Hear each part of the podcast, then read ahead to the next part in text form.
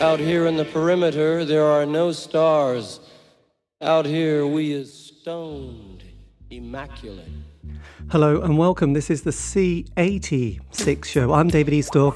As you know, we love a special guest. This week it's going to be the turn of the engineer producer.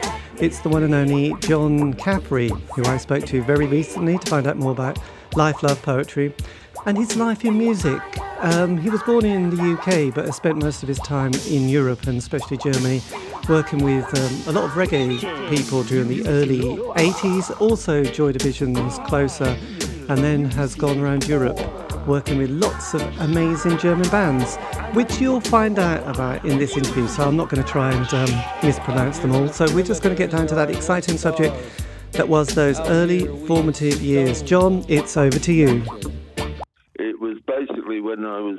I'm. Let me think. I'm. I'm 59, so I'm a couple, couple of years older than you.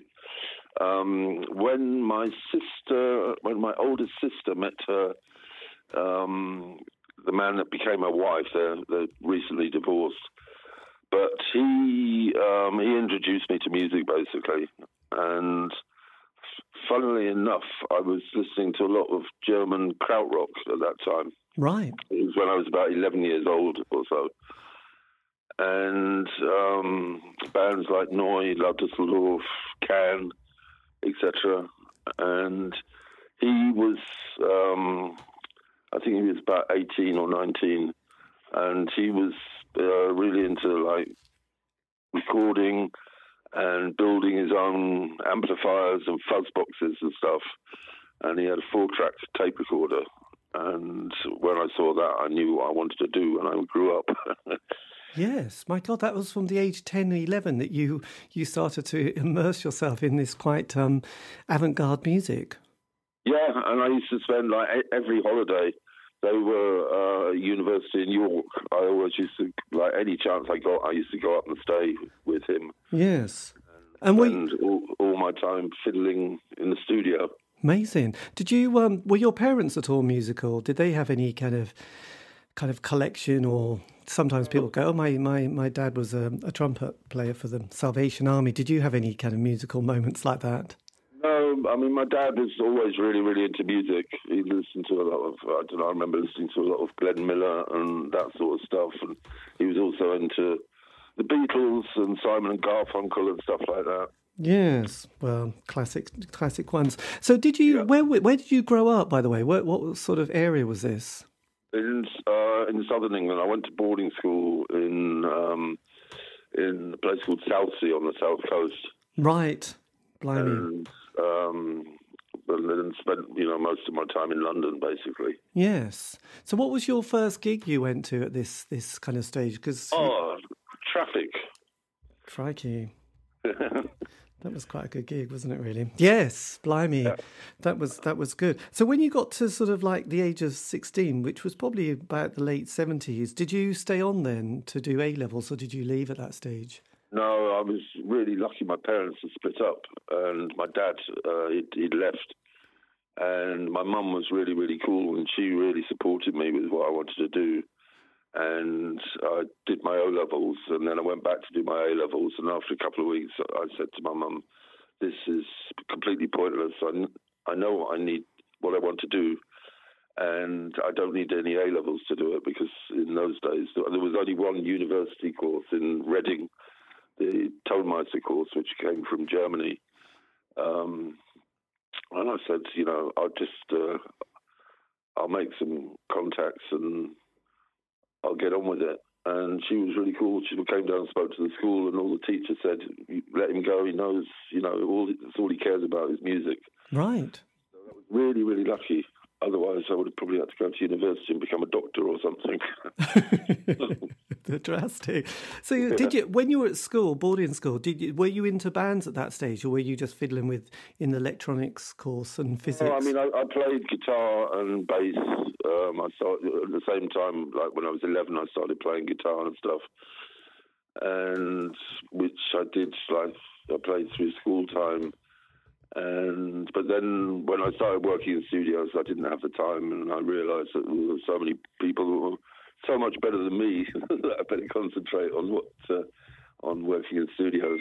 Yes, because I've done a kind of quite a few interviews with producers, and it was all. Was it Mark? Mark? Oh God. Um, it begins with S, but I remember his, his kind of he was in various kind of quirky little indie bands, and then sort of got himself the break, and then became sort of you know just the I suppose I don't know. There was a documentary, wasn't there, with Jimmy Iovine, who was kind of part of that Beats music eventually. But he he kind of was just the person sweeping up the studio floor and and sort of hanging about a bit. So how did you manage to sort of become part of that kind of uh, environment and world? Oh, I, the first. Uh, I wrote loads of letters to studios, and the first place I wrote to was Conny Plank.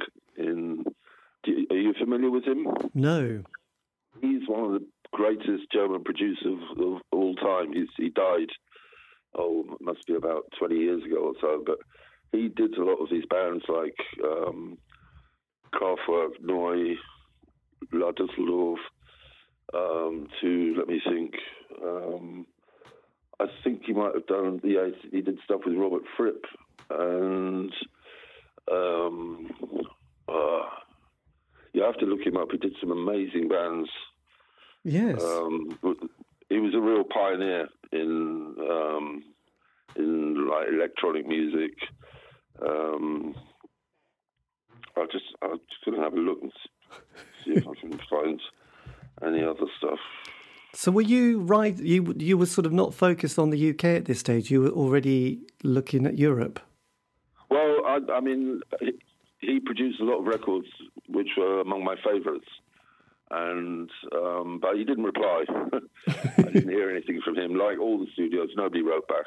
Um, and then I picked one studio in um, in London in Soho, which is called Gooseberry Studios, and I started phoning there like once a month, and then once a week, and then every single day, and I got to know the owner's wife really well on the telephone and uh, I guess this went on for a few months. And then I thought, I'm just going to go down there. And I turned up, and the owner, Peter, was there. And he was in a complete panic because Sasha, his wife, had just been taken into hospital with a pregnancy in her fallopian tube. Yes. And he, he, he vaguely knew who I was. And he said, okay, stay here, uh, answer the phone write down the names and telephone numbers of anyone that calls up. I'll be back later. Right. And he came back a few hours later from the hospital. And um, he said, What are you doing tomorrow? And I said, uh, Trying to get a job at a studio. And he said, We'll come back tomorrow morning at 10. And I was basically, I was in. and um, because I had quite a lot of uh, knowledge from my experiments with, with my brother-in-law. Um, I had a lot of basic knowledge which people wouldn't have normally at that age, and I did three months of um, cleaning the toilets in the morning, hoovering the studio, spending all day in the office, and at eight I was allowed to go into the control room and, and help or watch or whatever. Yes. And then, um, do you know Dennis Bovell? Yes. Well, he was one of the engineers there, and he did obviously did the reggae sessions, and they were often at night. So I used to spend. I mean, I used I was paid uh, a pound a day, and with this pound, I had to decide whether I bought a packet of cigarettes, ate, or took the bus home. But I, I could only do two of them. So I slept at the studio most of the time. And I mean, Dennis was like, well, my first mentor was Colin Potter, my brother in law. Um, and then Dennis, he taught me so much. We used to work together the whole time. And then one day he didn't turn up for a session in the morning. He'd overslept, and the band was there. It was a um, it was a Nigerian outfit, and um, I'd worked on sessions with them with Dennis, and after waiting for 20 minutes, I couldn't reach Dennis. They said, "Oh, come on, you do it, John." And so I sat down and I got on with it. And the owner came down a couple of hours later, and he went spare because Dennis wasn't there. But the producer, Aki Dean, he said, "No, it's no problem. We we carry on working with John. It's great working with him, no problem. And then I was like in as an actual engineer. Right. And, um, because I was also working in the office, um, I took a lot of the bookings. So whenever anything interesting came in, I wrote my name down for the session. God, that was a great time. I was there for about I don't know two years, two and a half years, and worked with loads of punk bands. Um, and um, let me think, Gary Numan, right? Did Our Friends Electric and the Replicas album um, with him, plus all the Linton Kwesi Johnson albums and worked with the top reggae artists, basically. I mean, people used to come from Jamaica to record or mix at that studio. So it was from I-Roy, you name it, I worked with him then. Yes. Did you do the British kind of reggae scene like Aswad and Burning Spear and Mr. I mean, I was used to work with the musicians from Aswad the whole time. Drummie, the, the drummer. Yeah. He was um, he was one of the top session drummers at that time. Yes. And he also he played on that um, Silly Games from Janet Kay. Yes. Um, and that was uh, one of Dennis's productions. Yes. And um, well, it was a glorious time for roots reggae, wasn't it? Because we sort of amazing. It was kind of the Sly and Robbie period, and there used to be this thing called they did called the Taxi Gang, where they would play for three hours and have different front front men basically, and um, I went to quite a lot of those, but also all that British stuff. But there was also Dennis Brown and Gregory Isaacs as well, which which was a glorious period, really, wasn't it?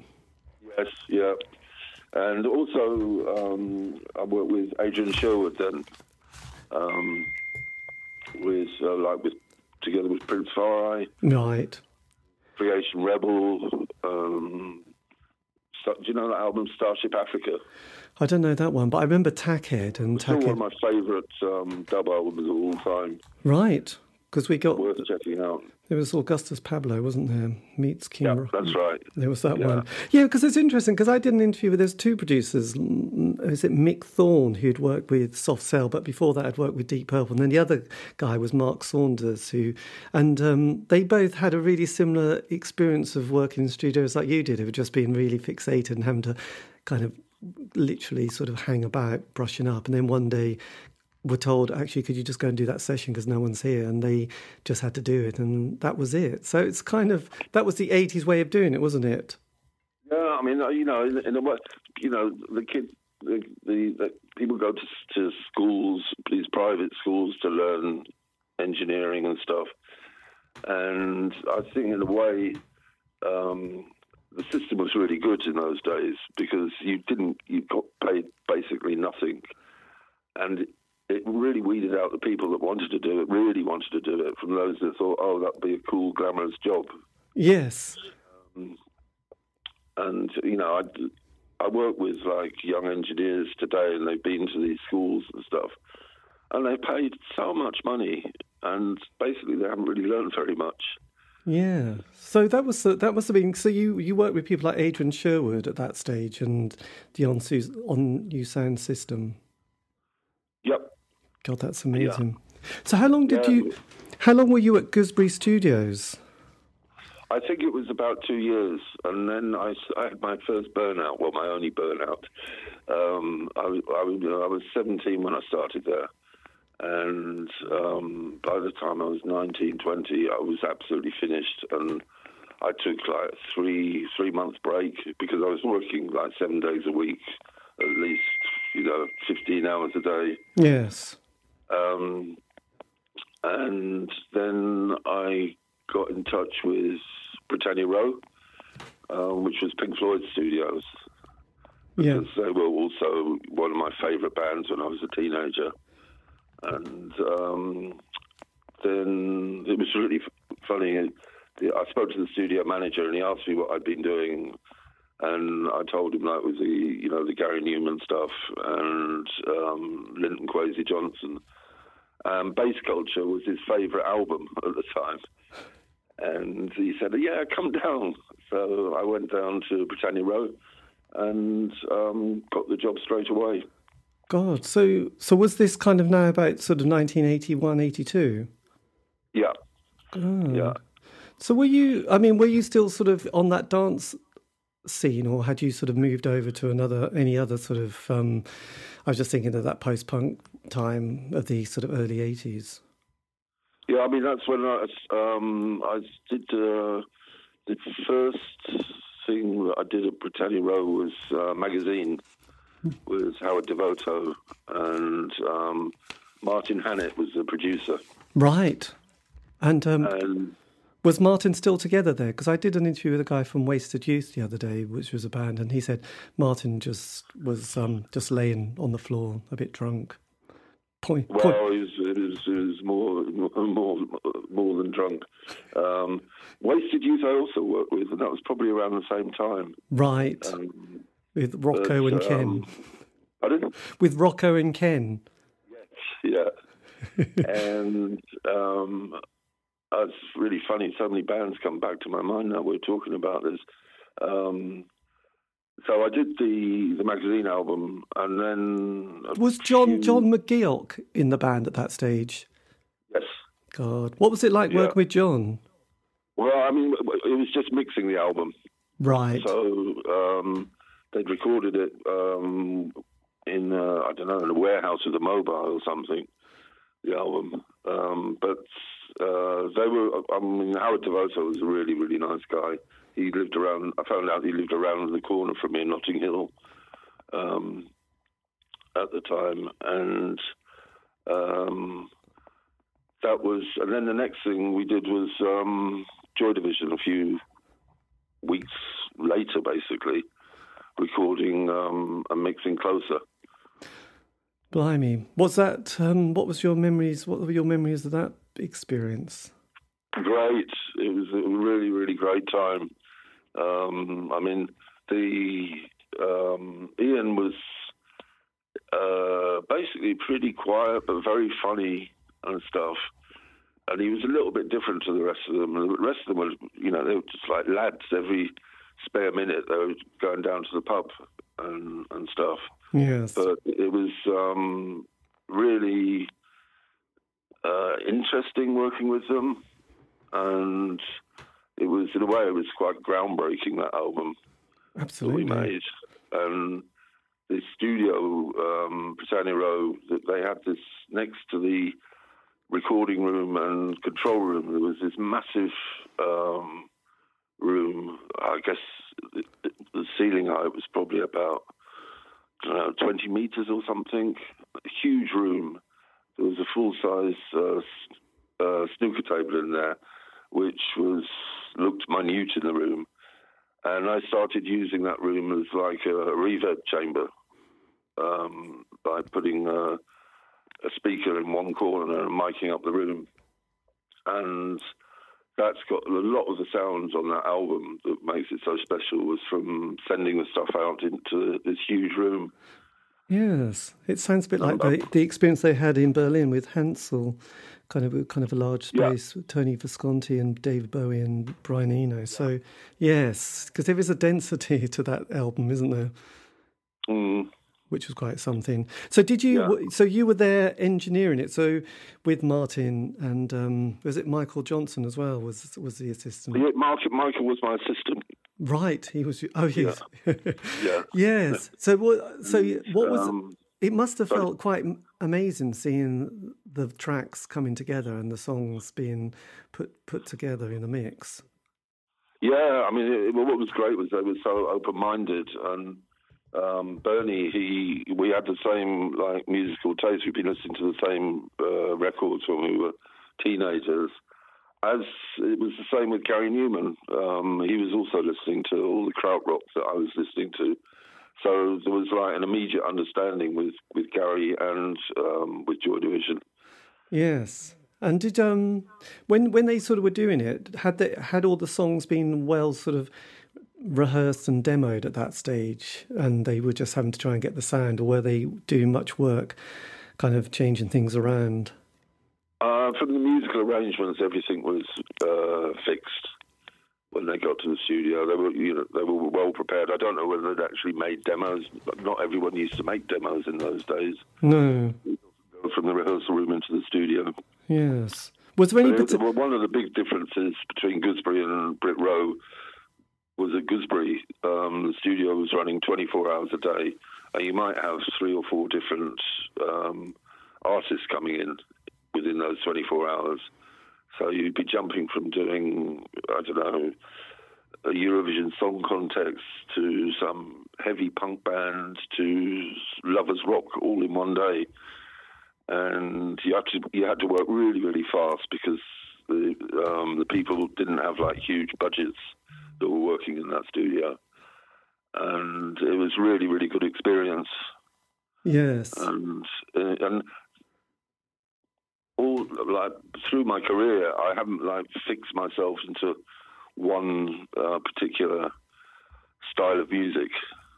Yes, well, absolutely. But did that kind of was that experience with Joy Division doing closer? Was that quite um was that draining? Did you by the end of it, you know, because of the density and the kind of lyrical, was it just like just another session and thinking, yeah, that was good? I just wonder how you felt by the end of it, because as a listener, it's like it's quite a colossal piece of work, isn't it? Yeah, I mean, uh, well, I've I've always found that, um, like when I'm work, working on particular albums, you know at the time when you're doing it that it's you're doing something really special, and so that was it was like that with um, Division, and it's also the, like the atmosphere that you have in the studio with the people, and um, you get to know people really, really well in a very short space of time when you record with them. Yes, I would imagine seeing the dynamics. I, I, guess you saw that Beatles film, the eight-hour film, where they're sort of trying to uh, record the last album together. That kind of process of um, the dynamics. The dy- dynamics must have felt really interesting seeing the three of them being a bit laddish, and then Ian on his own. Yes, yeah, yeah. I mean, that was he had a few. Um, heavy epileptic fits when we were making the album. I think one day he fell down uh, a flight of staircases, and, um, it was such a shock. I, I, don't know how long was it? Something like three three months or something after we finished the album. And I was listening to the John Peel show one night, and then they announced that he was dead. It was really really weird. Yes, it's the weirdest one. In yes, you never get used to it, but the first time when you're young, you know, the first time you know someone, you've known someone who's who's died, especially in those circumstances, it's um, it's surreal. Really, I don't know what other word to use. It just is bizarre. Yes it's uh, hard for the brain to compute. So after Joy Division, what then? Well, that must have been like God, a bit of a high point, wasn't it? Only forty three years ago. Gee, that's weird. Yes. Yeah. So what was what was your next kind of project on in Britannia Row? Um, well, I did several. I did several bands for for Factory. Um, Section twenty five. I don't know. oh yes, yeah. And and but then, like the music scene started changing, um, and uh, like the new romantic thing started getting popular. The Blitz Kids. Yeah, Spandau Ballet and Sade, Duran Duran. Yeah, and it wasn't my my cup of tea at all. Yes, and also there was that that Trevor Sorry? Horn production. The Trevor Horn production sound started to become quite vogue, didn't it? Really, yeah, that was a few. That was, a, I think, that was a couple of years later. Yeah. Um, but I thought, I, I, wonder what's going on in Germany these days. And and then a couple of weeks later, there was an advert in the back of the Melody Maker. For I'd I'd started. Um, I mean, before I even started working in the studios, um, I made myself a plan for my career, and um, I, I wanted to start working in studios as soon as possible, and by the time I'm in my early twenties, having some hits and stuff, and by mid twenties, start producing. And it all went uh, to plan, but uh, um, it went quicker than I expected and stuff. Right. And um, so I it was the, the studio in Frankfurt that advertised they wanted a house producer for the studio. So I got in touch with them, had an interview, and about two months later moved to Frankfurt and um, worked in the studio there. And the guy, the owner of the studio, told me that it was um, like the forefront of Neue Deutsche Welle. Um, but in actual fact, I think I only worked with one German band when I was while I was at the studio. Um, all the rest of the stuff was bands coming from America. Right. What and studio? What studio was that? Called Hotline Studios. Hotline. Yeah. Yeah. sounds like a John Major thing. Um, Cone Hotline. Yeah. So, who did you uh, work with in from the uh, from the Americans? God, why were you going to go? Why was one going to go from America to Germany to do a recording session? Uh, because the the owner of the studio, he was um, he used to spend half his time in Los Angeles and the other half his time in, in Frankfurt. And he had a production company and he signed people and they had to come and record in uh, his studio in Germany. But I got uh, after a year, I thought this is ridiculous. I'm, I'm wasting my time here. Yes. So I checked out a few studios in Germany and wrote to um, Dierks Studios, which is near Cologne and uh, that was owned by a guy called, or still is, by a guy called Dieter Dierks, and his uh, one of his main claims to fame is uh, he did the Scorpions. Oh yes. And but he did them right from the beginning, like their first records and stuff, and he wrote a lot of the songs in the beginning and stuff. And he had this really nice studio complex with three studios and I got in touch with them, and then a couple of weeks later, they said, "Oh, we've got a session for you." It was like a long weekend, Friday, Saturday, Sunday, with a band called Abwärts from um, Hamburg, which was sort of German. Uh, was yeah, I guess they call it punk rock. Right. It was. It was. Um, uh, well, I went. I went up to and spent the weekend there, and we didn't actually record anything because the drummer spent the whole weekend uh, tuning his drum kit. And but I had a really good time, really nice weekend with them. And then they said, um, "Come up to Hamburg and we'll finish this record up there." And two of the members of Abwärts, uh, um, one was Mark Chung and the other one was FM Einheit, um, who were also in Einstürzende Neubauten. Right. So I did this 12, 12 inch with um, Abwärts, and um, when I finished mixing it, I remember, in, like in the afternoon when I was finished with the last mix, I walked across Hamburg with Mufti to another studio called Hafenklang, which was directly at the harbour, and uh, started making the first Neubauten album. Blimey. First studio album from Neubauten and which was a completely crazy time. I mean, that was one of the craziest recording sessions I ever did. I would imagine. Yes. What were the band like at that stage? Um, well, Blixa. Um, have you had any contact with Blixa? Do you know?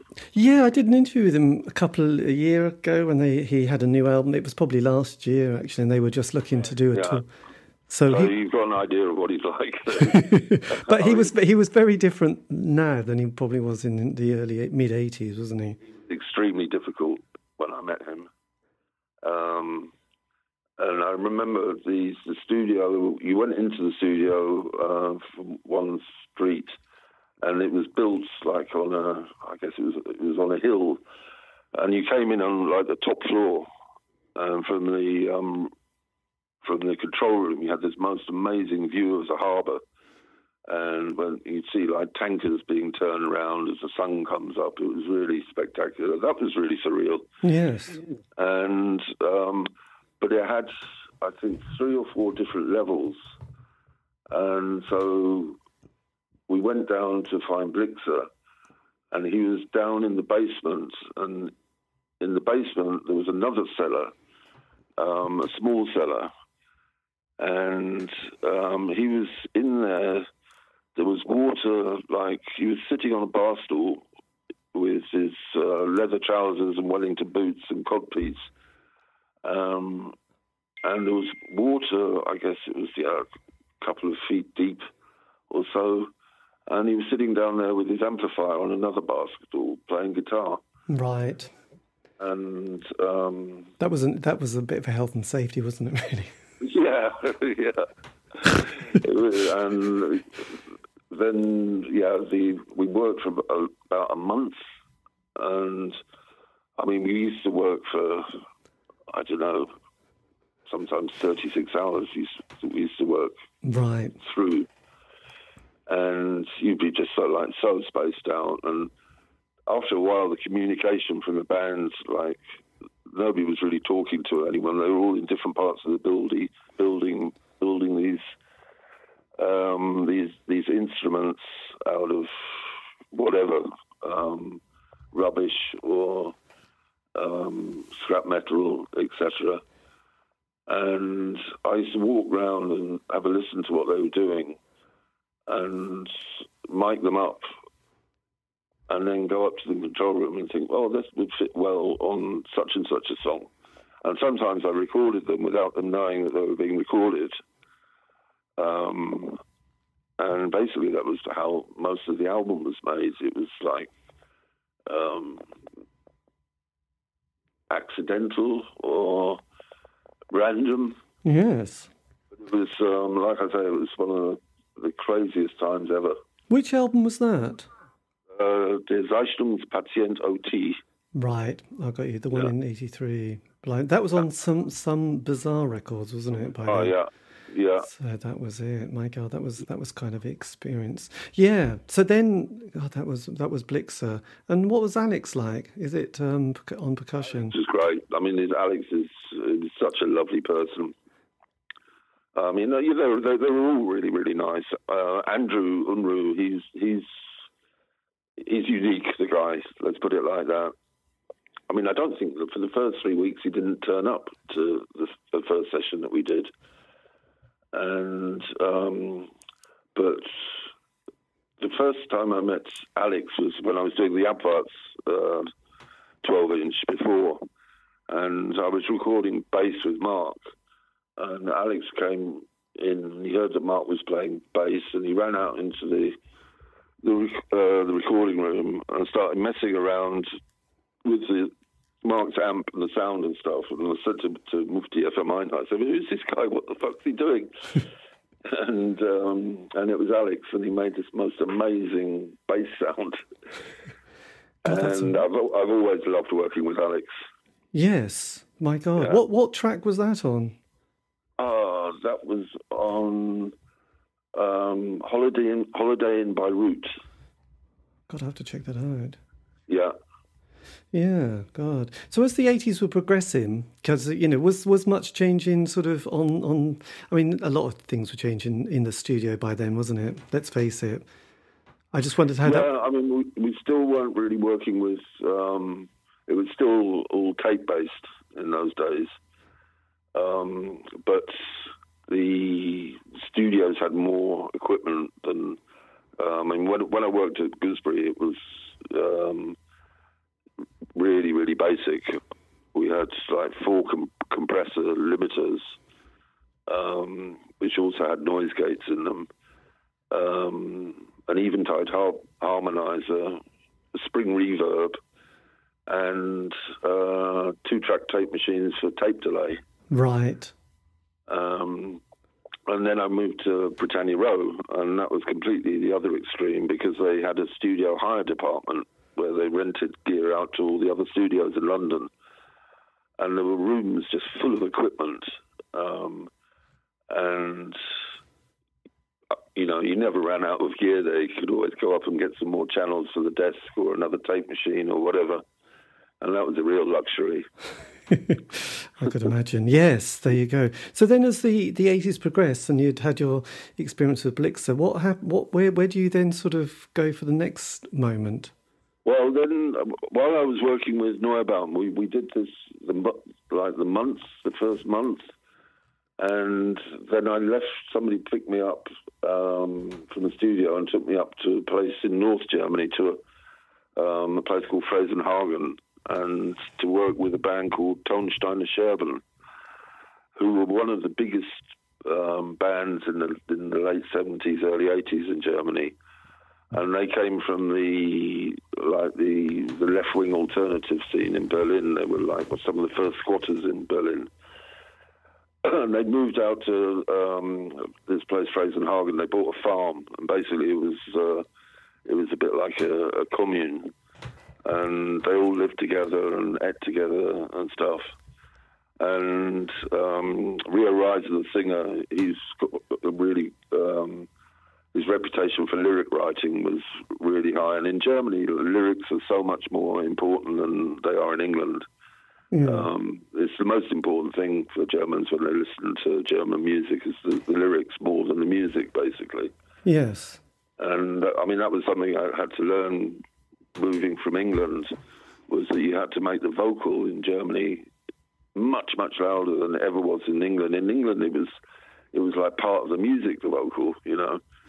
And um, but over here, it was like, well, it's got to really stick out, and they want to. I mean, it's not that it's not a very easy language to sing, and um, you have to get it over as clear as possible. Otherwise, um, you know, they couldn't understand it.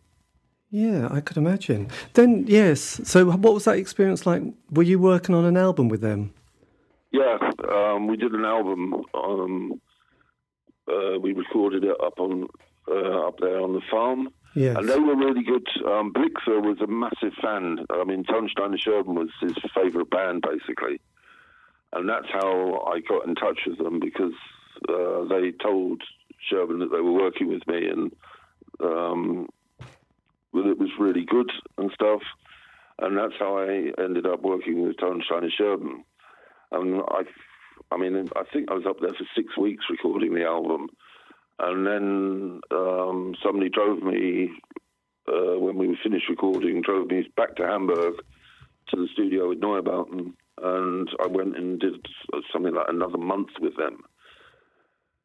And um, I mean, there were quite a lot of stimulants to keep you going, if you if you know what I mean. Yes, well, and I would we were imagine. Just working crazy hours, and as soon as that was f- finished, I was picked up again by Ton Steine Scherben, and we drove down to South Germany to a place called Hilpoltstein to mix their album there. And so I'd been working for, I don't know, weeks and months solidly every single day. And by the time I, I was through with that, I was completely finished. Um, I would imagine because I, I, quite a lot of bands often talk about working with. I think it's a guy called Hugh Jones, and they just said he was extraordinary because he just didn't eat, but he just smoke and drink and just work until the project was finished. Did did you have a slightly similar ethos of your own career at this stage? Yes, yeah, yeah. It was. Uh, I mean, there was nothing it was the it was the main thing in my life was it was the best thing for me to do was like doing music and stuff. And you know, when you're in your early twenties, you don't worry about uh, your health that much. No, personal hygiene goes out the window, doesn't it? You. Yeah. You never smelt, smelt um, deodorant at Glastonbury in the eighties, I tell you. No. no. so yeah, but you were just so you were sort of like somebody just kind of like this is the you know John's the man. Pick him up, take him to the studio. He'll just he'll just do it. Yep. Yeah. Oh and um, there was another uh, connection, like with my next. Uh, the next thing I did was a band called Die Toten Hosen. Oh yes. Now this is and this is what they Jochen Hulder, the manager from the Hosen, had been managing Neubauten, but they just fired him.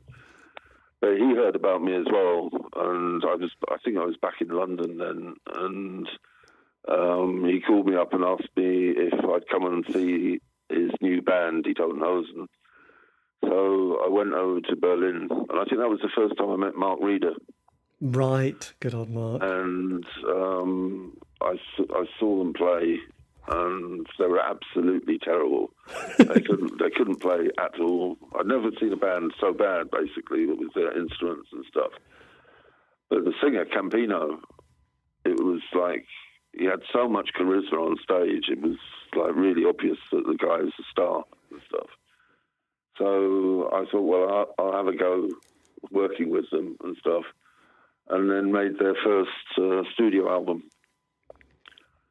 Um, and I think all in all, I did 18 or 19 albums with them over the years. My God, that's that's that's longer than most people's marriages. Yes, yeah, yeah. God, you must have grown to love that band. I mean, because because that what that guy I mentioned, Mark Saunders, who'd been, you know, he'd done, you, you know, the UK, worked with lots of people, including Tricky, which was really difficult at times. Went to America, worked with Cyndi Lauper, that was very difficult as well.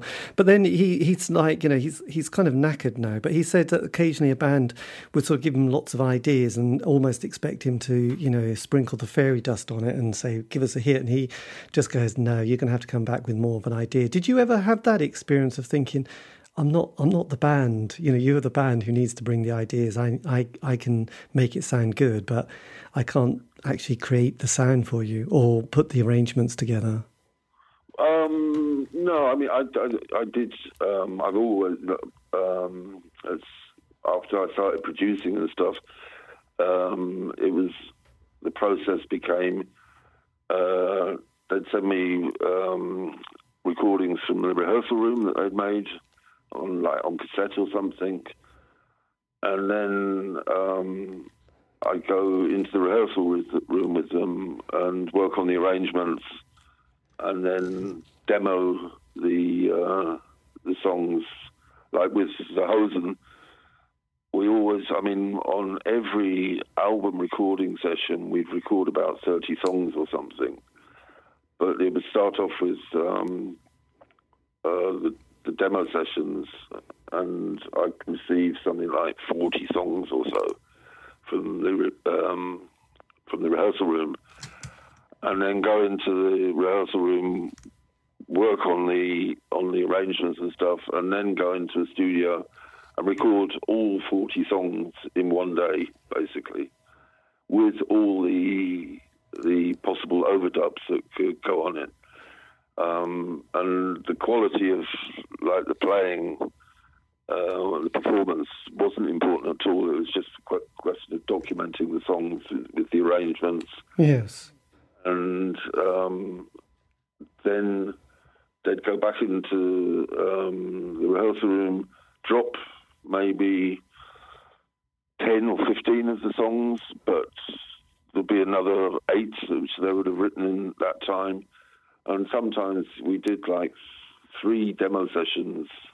So possibly all in all re- recording maybe 60 songs or something in um, demoing 60 songs before uh, before um, whittling down the, the, the songs which go go on the album. Yes. God damn. What was the last album you worked um, on with them? Um, it was the MTV Unplugged in the um, in the Burg Theatre in um, Vienna. And that was it. There you go. Yeah.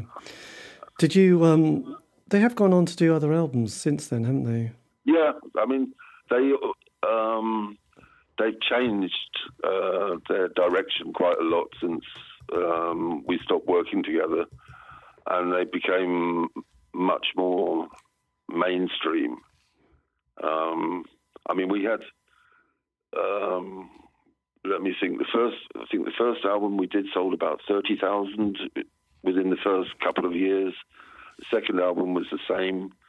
The third album sold less, and then the fourth album was. Um, uh, it was like cover versions from 60, 50, 60 German pop songs basically, but played uh, with a punk rock attitude. Yes.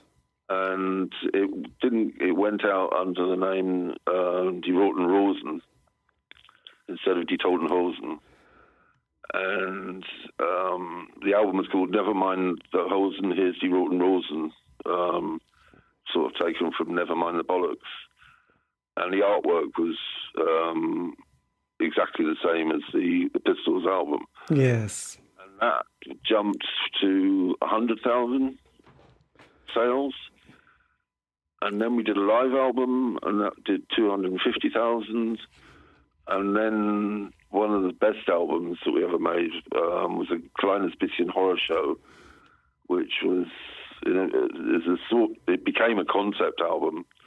Um, they were asked to to do music for the Clockwork Orange, which was being put on in the theatre in Bonn, and um, they were sort of acting in the in the play, um, but also the the, um, the stage opened up and they played four songs live, um, and that was I think Here Comes Alex was the first top ten single that they had, and then the next album. Um, let me think jumped to I think the next album sold a million or so. Crikey! What year was yeah. that? What was that?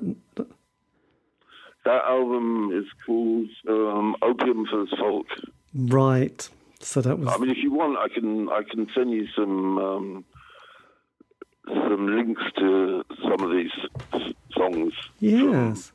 I've done over the over the years from different directions and stuff. God, that would be amazing. Yeah, because I was just looking actually. Yeah, that was good. I think they caught a bit of a sort of traction in the sort of the '90s Britpop period as well, didn't they? The did John Peel pick them up as well at this stage? I mean, John Peel was in, into them right from the beginning. I think um, they did, they'd done a John Peel session before I even started working with them. Yeah.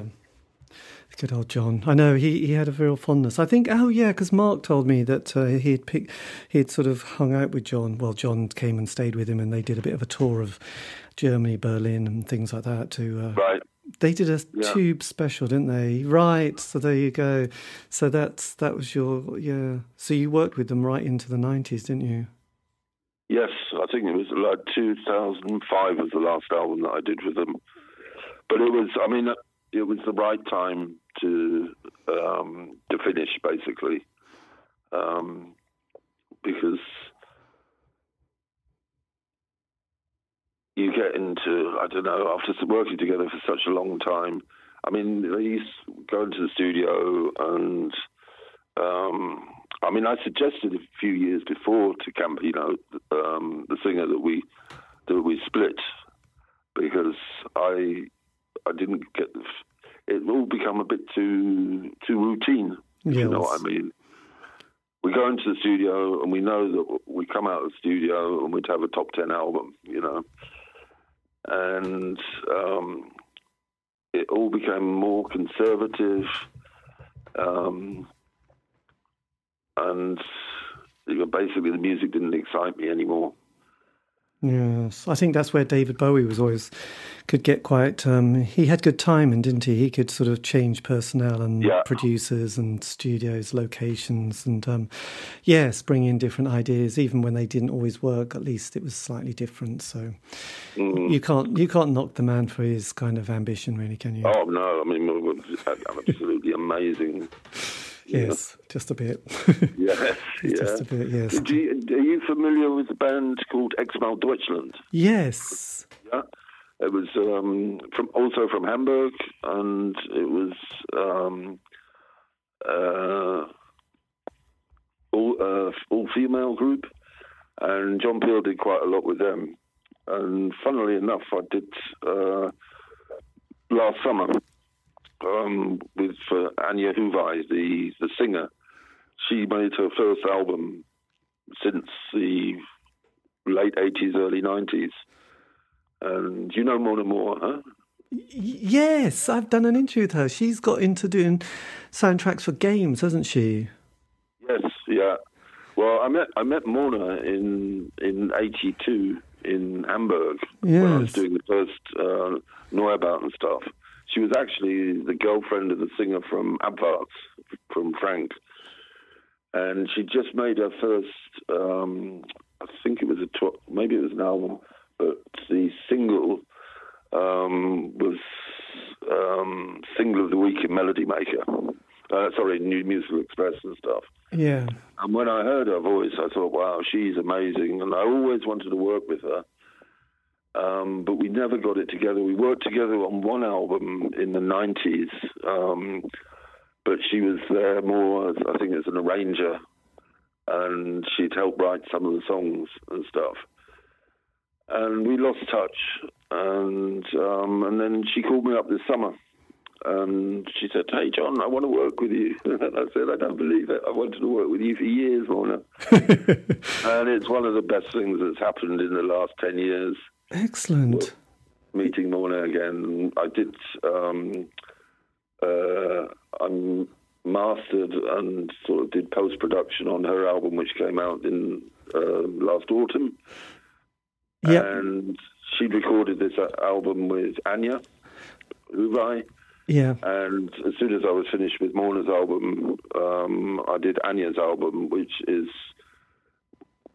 absolutely, I love it. It's one of the best things I've done for years, I would say. Fantastic. Yes. Because I remember um, she mentioned that she'd done a, a, session, I think it was in this studio in Cambridge, Spaceward Studios, with I think a member of the Stranglers. But this, I don't even know if the release came out, but I just remember her talking it's, about. It's come out recently. I think it came out last year. Yeah, because she did some incredible work with um, a lot to do with her family stuff, wasn't there? And um, Germany during the 40s. I, I, don't know. I remember her kind of story was quite kind of boggling, really. So, um, yeah. Well, so was this about an album called Snake Island that you did? Yes. Yeah. Right. I got you. Yeah. Okay. I mean, it was. Um, she worked to, together. She made the album. She worked with a, um, a guy called um, Ralph Goldkind.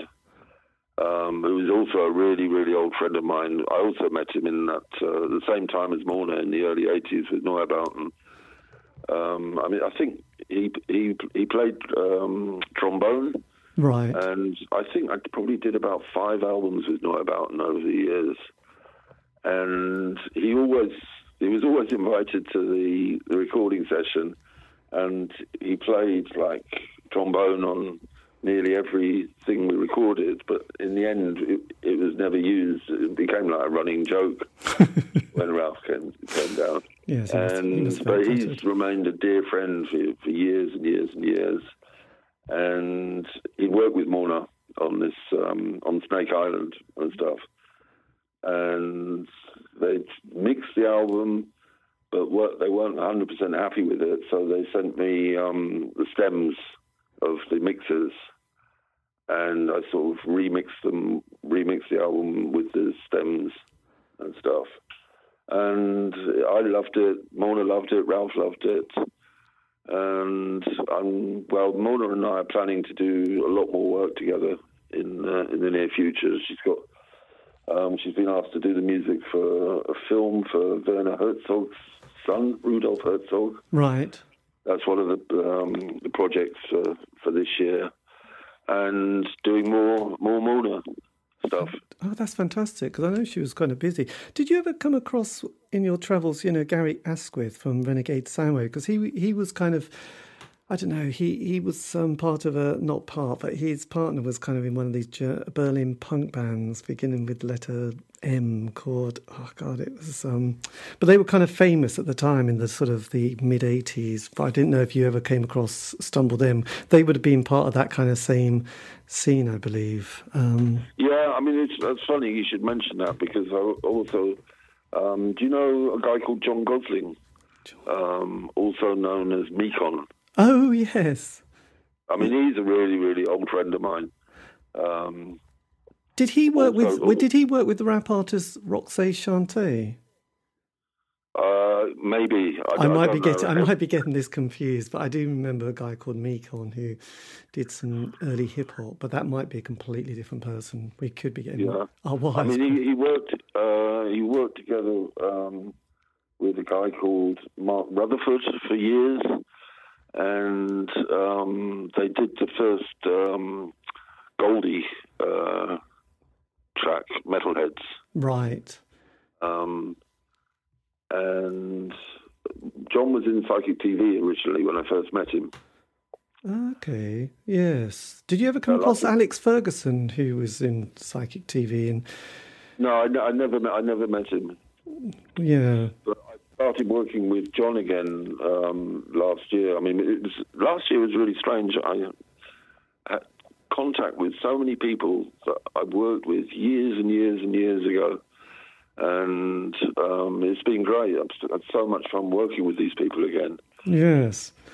Um, this is well, it's kind of interesting because I don't know if you came across this band in AM '79 called Rema-Rema, but there was a band that featured people like Marco Pirroni and uh, Gary Asquith and Dorothy Max Prior and various other people who were who went on to I think Wolfgang Press and people like that and Mass.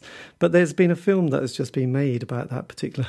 They only put out one EP, but um, there's a, someone's made a film about them because they were quite. Yeah, Anya from uh, Xmal Deutschland. She she wrote to me a couple of weeks ago and told me about it. I never knew they, they actually existed, to tell you the truth.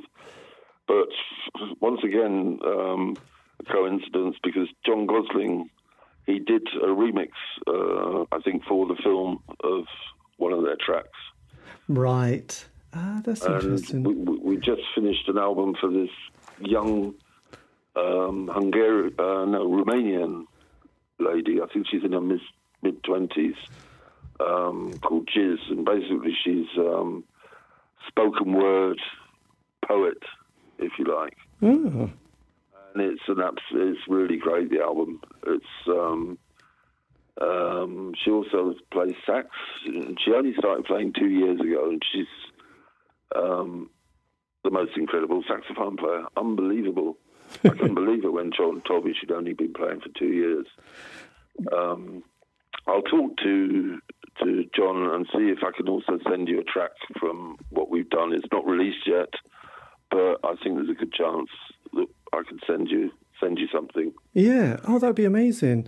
Yeah, John Gosling is the guy I think who did work with Roxanne Shante. I really like this hip hop artist from 1985 she did a song called Beat um, Bite This, and John Peel used to play it. So I think that I was just kind of looking actually if that was that was uh, Mekon featuring Roxanne Shante. What's going yeah. on? Yeah. Yeah, that's it. So did you? God, you've done a lot, haven't you? Um, did you then build a studio for yourself, or have you? Yes, you... I built. I built a studio in Belgium um, in the early '90s, and it's still one of the most amazing studios on the planet. Um, it was in we had an old uh, hat factory.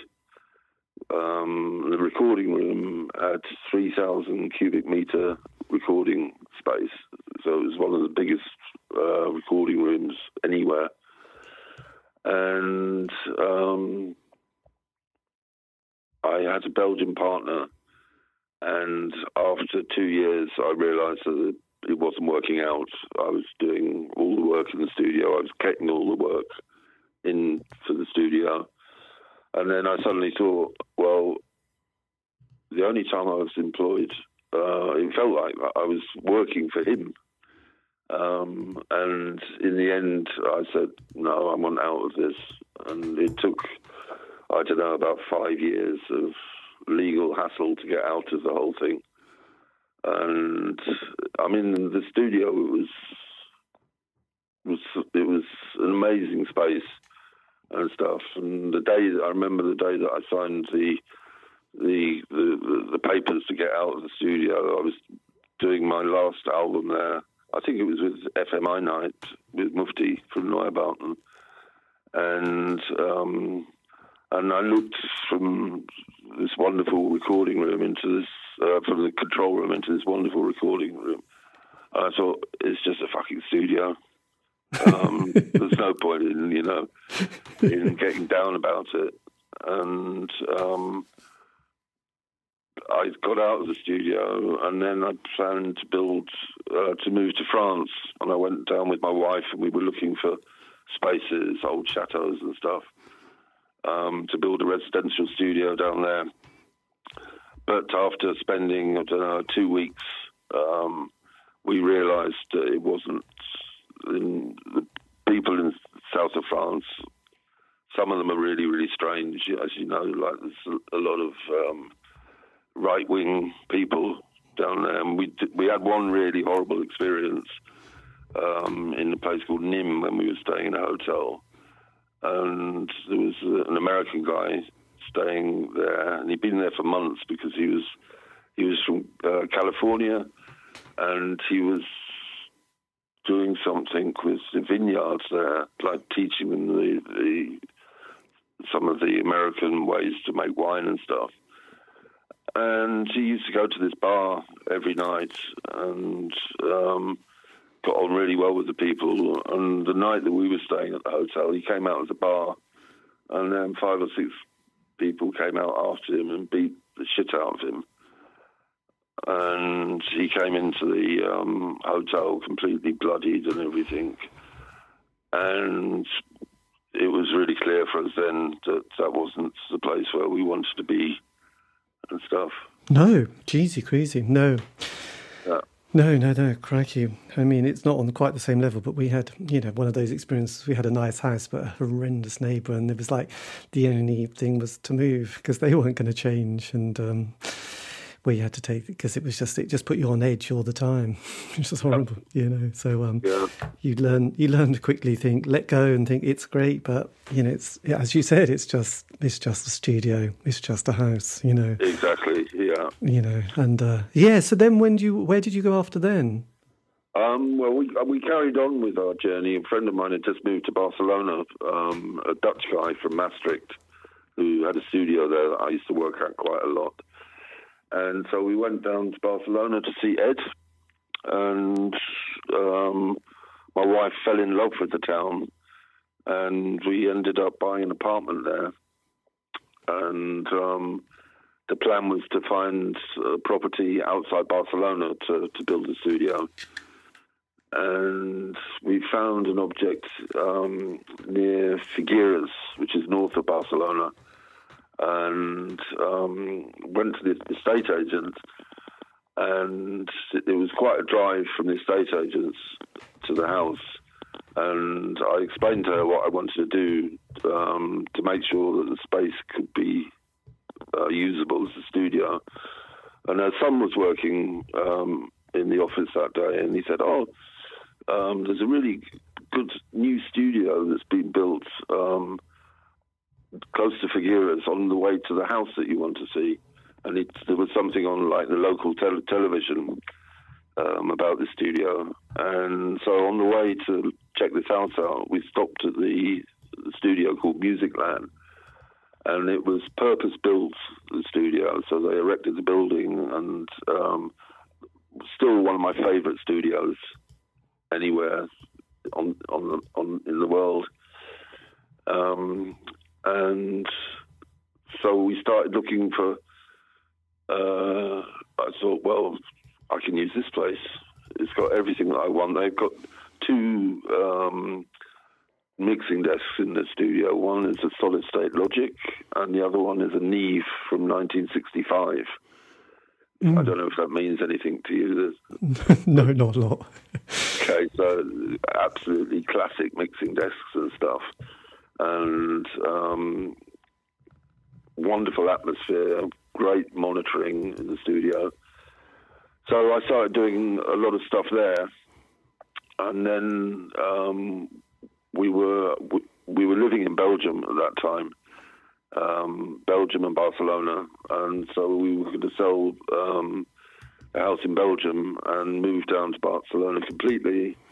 And then my wife's uh, grandfather died, and the grandmother was um, she didn't have any other living relatives apart from my wife, so we decided um, to get rid of Barcelona, and we moved back to Germany to be close to her. And that was in let me think that was like in the let me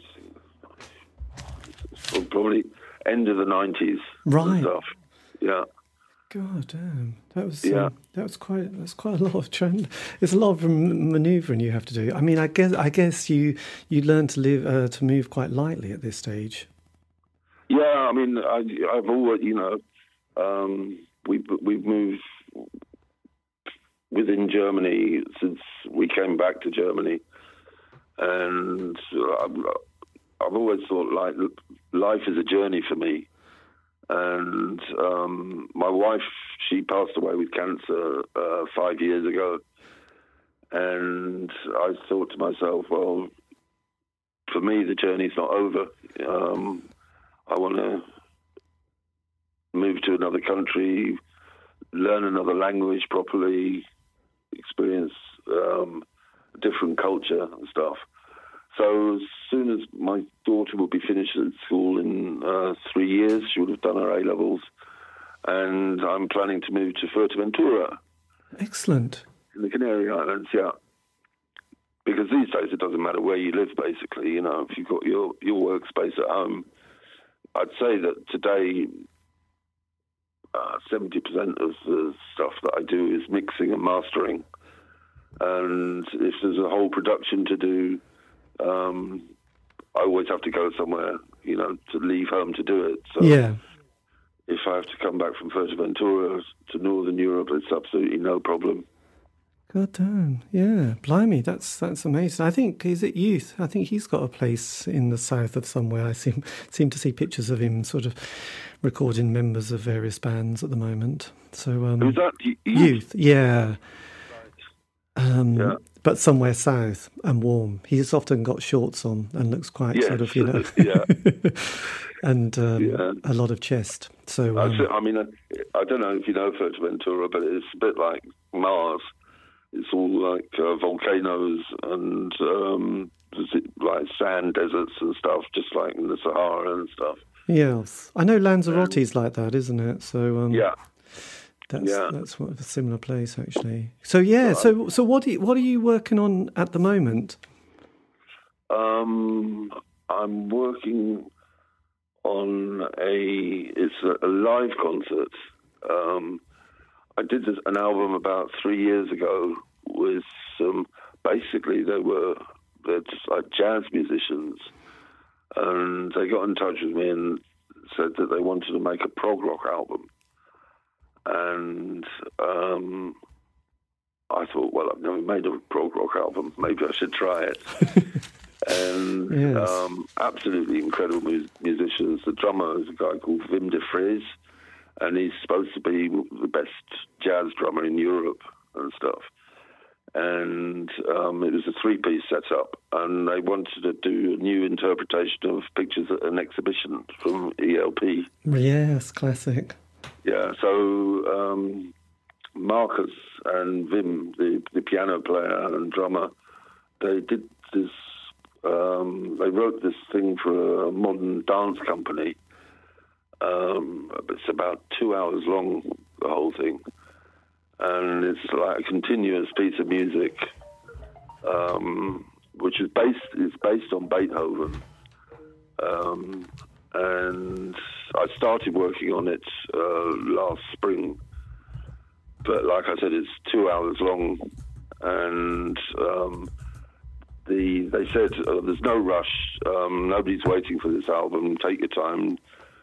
Uh, so I, I, worked on it on and off for uh, two or three months, and I've still got to finish that, and that's the next thing that I'm going to do. Fantastic. That is so yeah. cool. That's so cool. You know, just because I was just getting a little bit confused earlier, did you say you did a, a song with, was it Mark, um, Holiday in Beirut? Was that one of the. Holiday in Beirut, that was with Abwärts. Yeah, but with Mark Chung from Neubauten. Right. Mark Chung. And Mufti, the um, FM Einheit, um, the, one of the.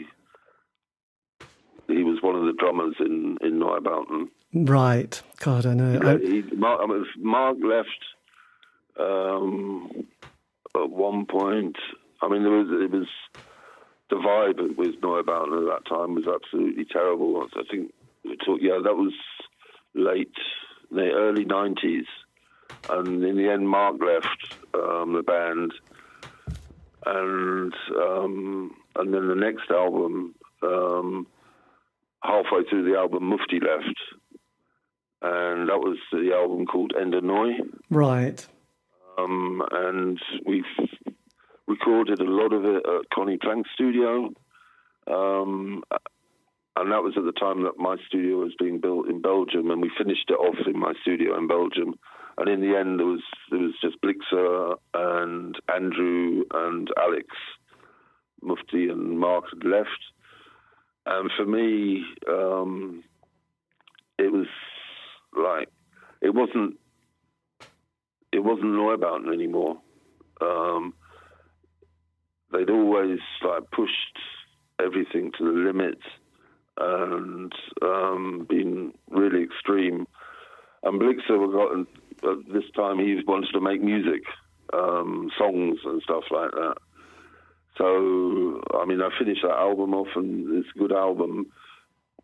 But they went in a direction that um, didn't really, you know, compared with the the crazy stuff we did in the in the eighties and stuff. Um, you couldn't really compare it. Yes, God damn. Yeah. That's such a such a story, isn't it?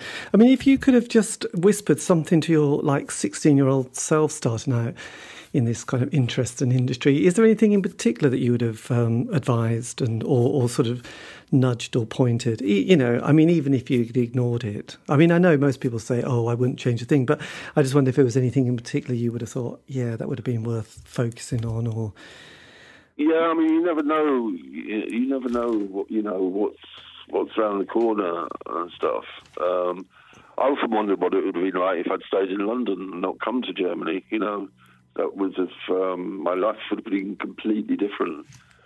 Um, one thing that I really regret was when I was making that first Neubauten album. There was one telephone in the in the studio, and it was like three uh, stories below and um, somebody came up one day and said, "Oh, there's someone on the phone for you from England." But by the time I got downstairs, um, the line was dead and stuff. And then I went back to London a couple of months later and went down to Britannia Row to visit the, the people down there and stuff. And the studio manager, Nick Griffiths, he said, Where have you been? uh, New Order were looking for you for about three months because they wanted to make um, Blue Monday with you. so, um, you know, that's the way it goes. Yes, so close. That was. Uh, yeah. Never mind. But then, yeah, I know, like you said. But your your your your adventures through Europe are just extraordinary. Yeah, I mean, I've had a great life, and I know that I'm really, really lucky to uh, you know to like your hobby is your is your is your job. Yeah, absolutely. That's and that, dear listener, is a um, clean edit. Indeed. Anyway, a massive thank you to John Caffery for giving me the uh, time for that interview. If you want to go to his website, it's um, all one word, uh, Jon Caffery, which is J O N, then C A F F E R Y dot. Then it's just D E there you go. And uh, yes, you'll find out more about various other bands he's been working on. Um, this has been the C86 Show. David Eastaugh, If you want to contact me, you can on Facebook, Twitter, Instagram, just do C86 Show. All these interviews have been archived, so you can find those on Spotify, iTunes, and Podbean. It's true. Anyway, have a great week. Stay safe.